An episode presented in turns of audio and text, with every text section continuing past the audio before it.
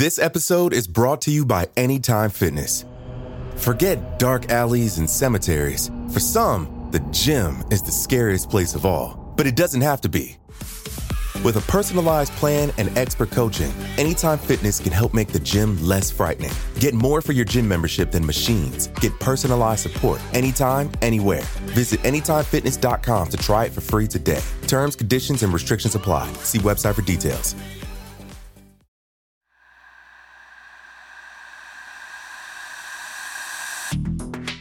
Welcome to Parcast Crime Bites. We wanted to give our listeners some additional content to help them dive even deeper into the true crime world. Every week, in addition to your normal female criminals episode, we're exploring the most fascinating true crime themes covered across the Parcast network.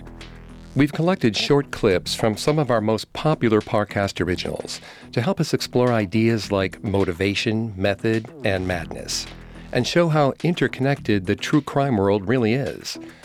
You can find the original episodes of these for free on Spotify or wherever you listen to podcasts. A list of episodes that we used will be posted in the episode description. Today, we're discussing cases of elderly criminals. Research has shown that criminal activity tends to peak in someone's 20s and 30s and declines gradually with age. But what leads elderly criminals to start their crime sprees late in life? How do they differ from younger criminals?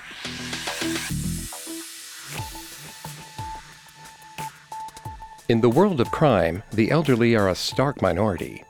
According to the Federal Bureau of Prisons, only 19.4% of all inmates are over the age of 50.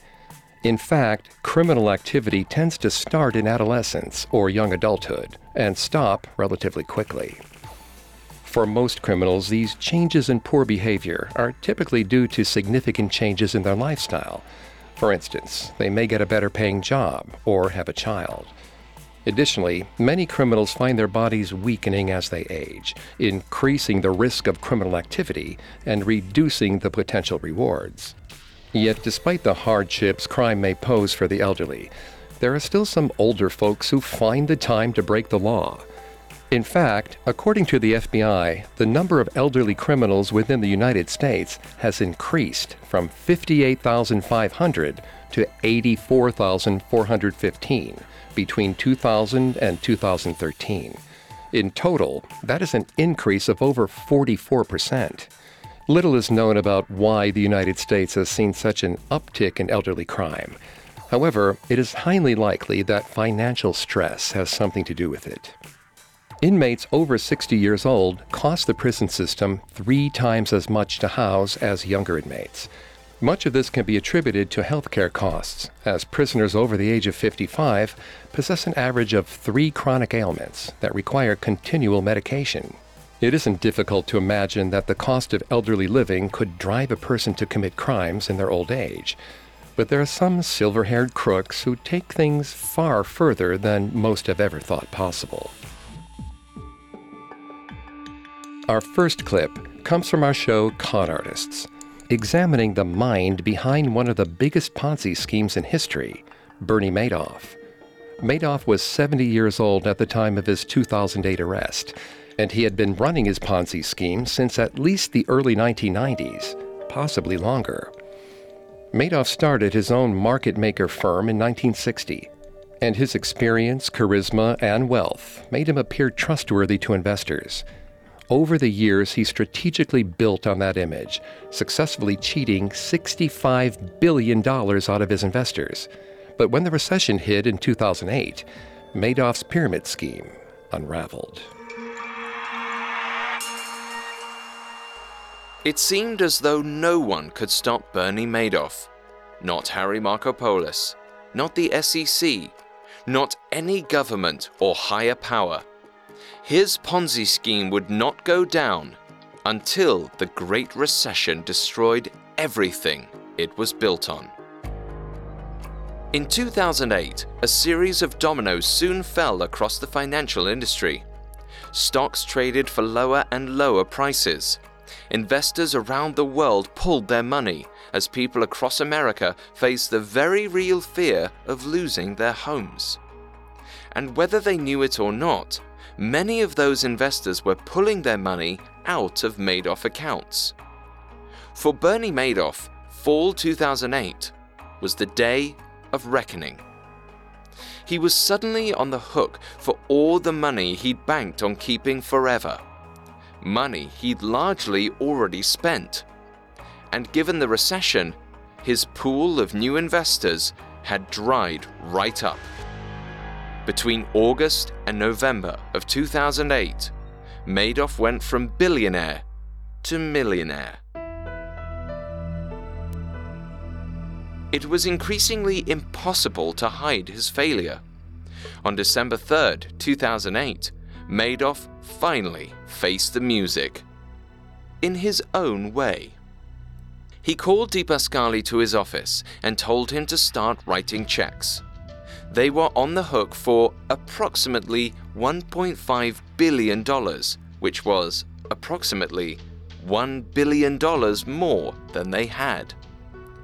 At 70 years old, Bernie Madoff was tired. He decided to distribute the remaining stolen money to his family and friends so the people close to him would get their money back. Madoff told DiPascali that once the checks were out, he planned to turn himself in. Instead of Florida, he'd be retiring to prison.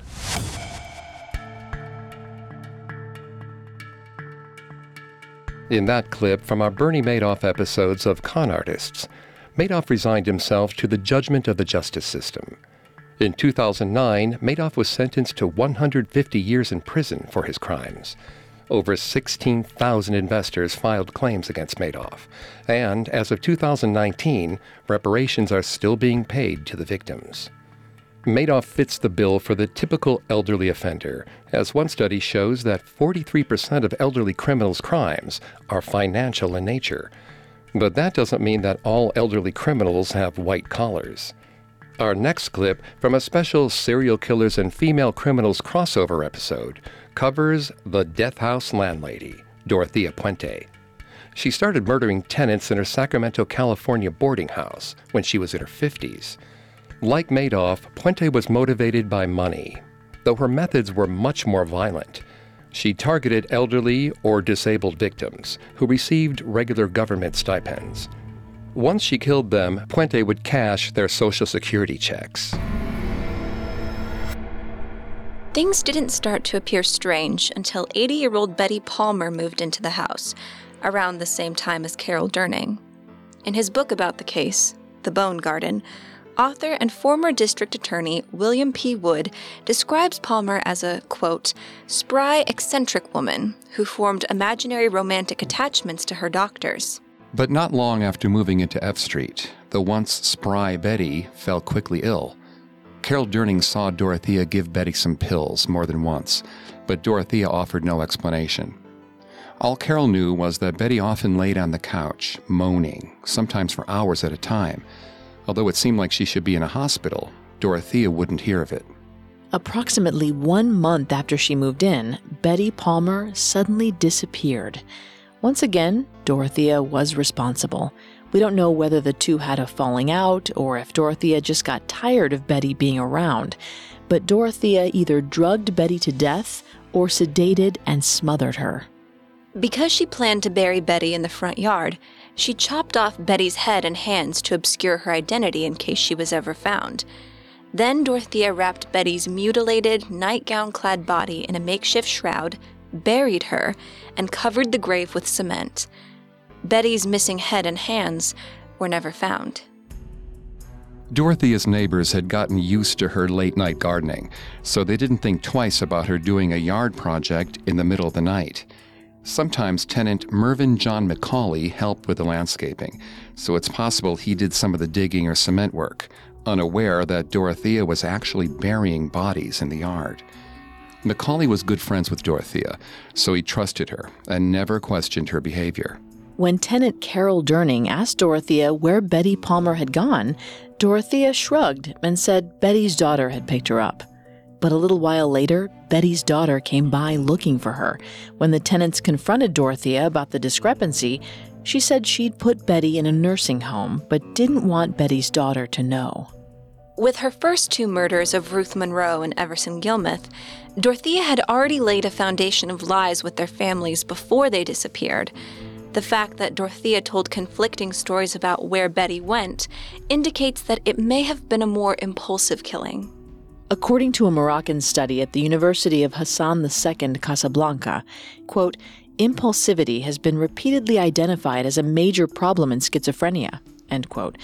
Lack of medication only exacerbates it. Dorothea had already demonstrated a short, often violent temper and an out of control shopping habit, both clear signs that she lacked impulse control. Betty's murder may have been the most violent sign of her impulsivity yet. With Betty's murder, 58 year old Dorothea firmly established herself as a serial killer. According to the FBI, serial murder is defined as, quote, the unlawful killing of two or more victims by the same offender in separate events, unquote. When classifying this type of crime, it's the cooling off period between victims that defines a serial murderer. Five years elapsed between Ruth Monroe's murder and Everson Gilmuth's. But Dorothea killed Betty Palmer less than six months after disposing of Everson's body.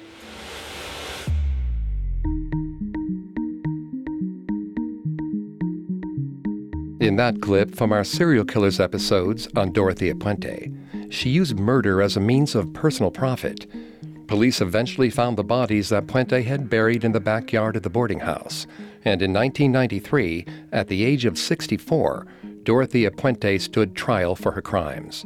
She was convicted and incarcerated in the Central California Women's Prison until her death in 2011. All of Puente's murders were made possible by the average person's perception of her, especially their perception of her age. She played up her grandmotherly looks, inflating her true age by 10 to 15 years, and made her peers unlikely to suspect her of such brutal crimes.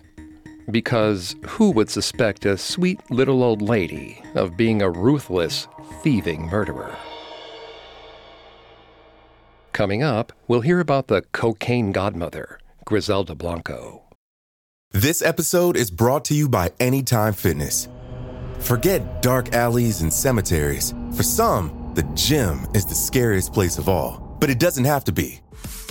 With a personalized plan and expert coaching, Anytime Fitness can help make the gym less frightening. Get more for your gym membership than machines. Get personalized support anytime, anywhere. Visit AnytimeFitness.com to try it for free today. Terms, conditions, and restrictions apply. See website for details. Now back to the show. So far, we've heard about opportunistic elderly criminals. Motivated by financial gain, both Bernie Madoff and Dorothea Puente saw a chance to make a quick buck off those around them. They were relatively simple schemes. But in our next clip from Parcast Original Kingpins, we discuss Griselda Blanco, who ran a vast and complicated empire. Blanco was a Colombian drug lord in the Medellin cartel from the 1980s to the 2000s. Like Dorothea Puente, Blanco didn't shy away from violence to add to her wealth. Blanco allegedly ordered the murders of over 200 people, yet she was never charged with a single one. Though the Colombian police were unable to pin any murders on Blanco, her rivals still sought to get revenge after she'd ordered so many of their compatriots' executions. At the age of 69, Blanco finally met her end. Griselda lived a peaceful, quiet, anonymous life for a couple years until her life story blew up on televisions everywhere. It started with news articles and culminated in a documentary called Cocaine Cowboys in 2006, detailing her insane life at the top of Miami's cocaine industry. Rivi Ayala gave extensive interviews for the film. The documentary was such a hit, they made a sequel in 2008 called Cocaine Cowboys 2 Hustlin' with the Godmother. This one starred both Rivi and Charles Cosby. With her face plastered across newspapers, TV, and the internet, Griselda was starting to get recognized as she meandered around Medellin. And in 2012, she was recognized by the wrong group of people. It was Labor Day weekend. Griselda and her daughter in law, her son Michael's wife, were taking a trip to the local butcher. They were planning a barbecue. so Griselda was stocking up on $150 worth of meat. She paid no mind when two men on a motorcycle stopped outside. They were both wearing dark helmets that covered their entire faces. One of the men idled on the motorcycle while the other got off and walked toward the butcher shop. The jingle of the bell on the door signaled his arrival, followed by two loud gunshots one to Griselda's shoulder and the other to her head. He calmly walked outside, got on the motorcycle, and drove off. Griselda's daughter in law screamed for help, but the deed was done. At 69 years old, Griselda Blanco was dead. To this day, no one knows who killed her, whether it was an old rival, the family of an old victim, or someone else. Whoever it was had a sense of irony, killing the godmother with the same execution method she'd invented three decades prior.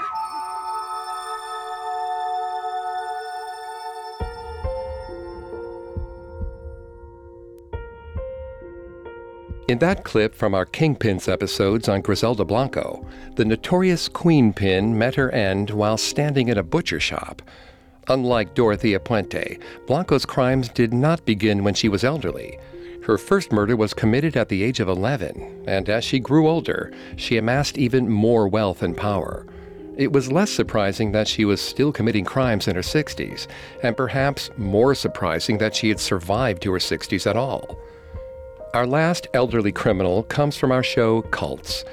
James T. Roberts founded the Brethren cult in 1971 and remained in power until his death in 2015 at the age of 76.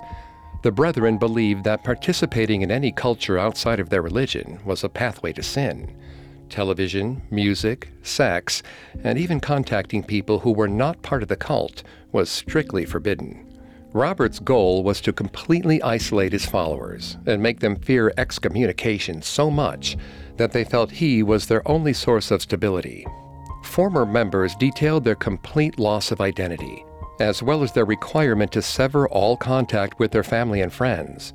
To further isolate his members and prevent discovery by police, Robert split up the group and led them on a nomadic lifestyle that included digging for food in dumpsters. Georgia Busweiler had at least confirmation that her son is alive and doing reasonably well. Some weren't so lucky. Over two dozen families continued to write to their children via the Roberts Group Parents Network's online database, hoping that someone would come forward with information on their loved one, or that their son or daughter would read the letters. But since members of the Brethren weren't permitted to use modern technology like the internet, it's unlikely they read their parents' pleas. But the parents of Brethren members didn't necessarily have to wait forever. Many destructive cults can't survive once the leader dies. And on December 6, 2015, James T. Roberts passed away at the age of 76. We know Roberts did not believe in doctors or medication, so it's unsurprising that when he died, he was only 105 pounds with sunken conjunctivitis filled eyes and yellowing skin. The coroner noted that Roberts hadn't been to the doctor in so many years, it was almost impossible to tell what exactly killed him. But the coroner did find multiple different kinds of cancers in his body. Unfortunately for parents looking for their missing children, it's unclear what effect the death of Jimmy Roberts had on the Brethren as a whole rumors swirl that some of the more hesitant cells of Brethren followers disbanded when they learned the elder died. Others believe the Brethren is still very much in operation.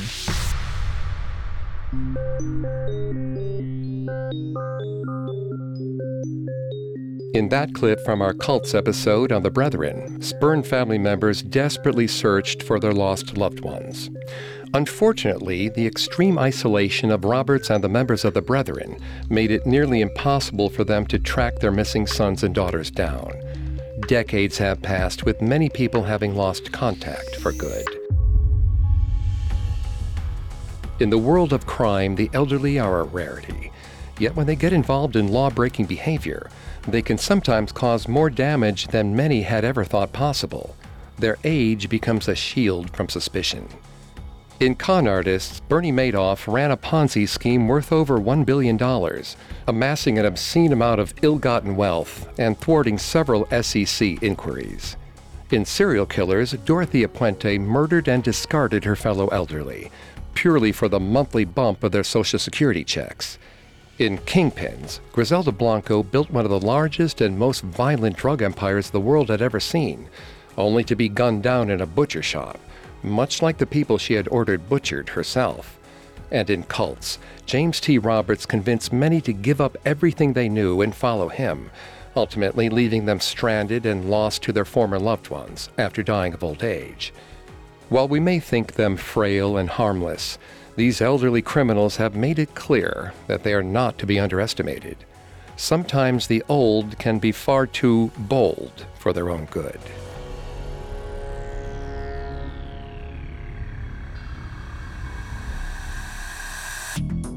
Thanks for tuning into Parcast Crime Bites. We hope you enjoyed this episode on elderly criminals. We'll be back next week with a brand new episode on childhoods from hell. Some of the worst instances of abuse and neglect that led to our most terrifying criminals. If you'd like to listen to the episodes we discussed today in full, simply search for our Parcast original shows Con Artists, Kingpins, Serial Killers, Female Criminals, and Cults on Spotify. Not only does Spotify already have all your favorite music, but now Spotify is making it easy for you to enjoy all your favorite Parcast originals for free from your phone, desktop, or smart speaker. And don't forget to follow us on Facebook and Instagram at Parcast and Twitter at Parcast Network. I'll see you next time.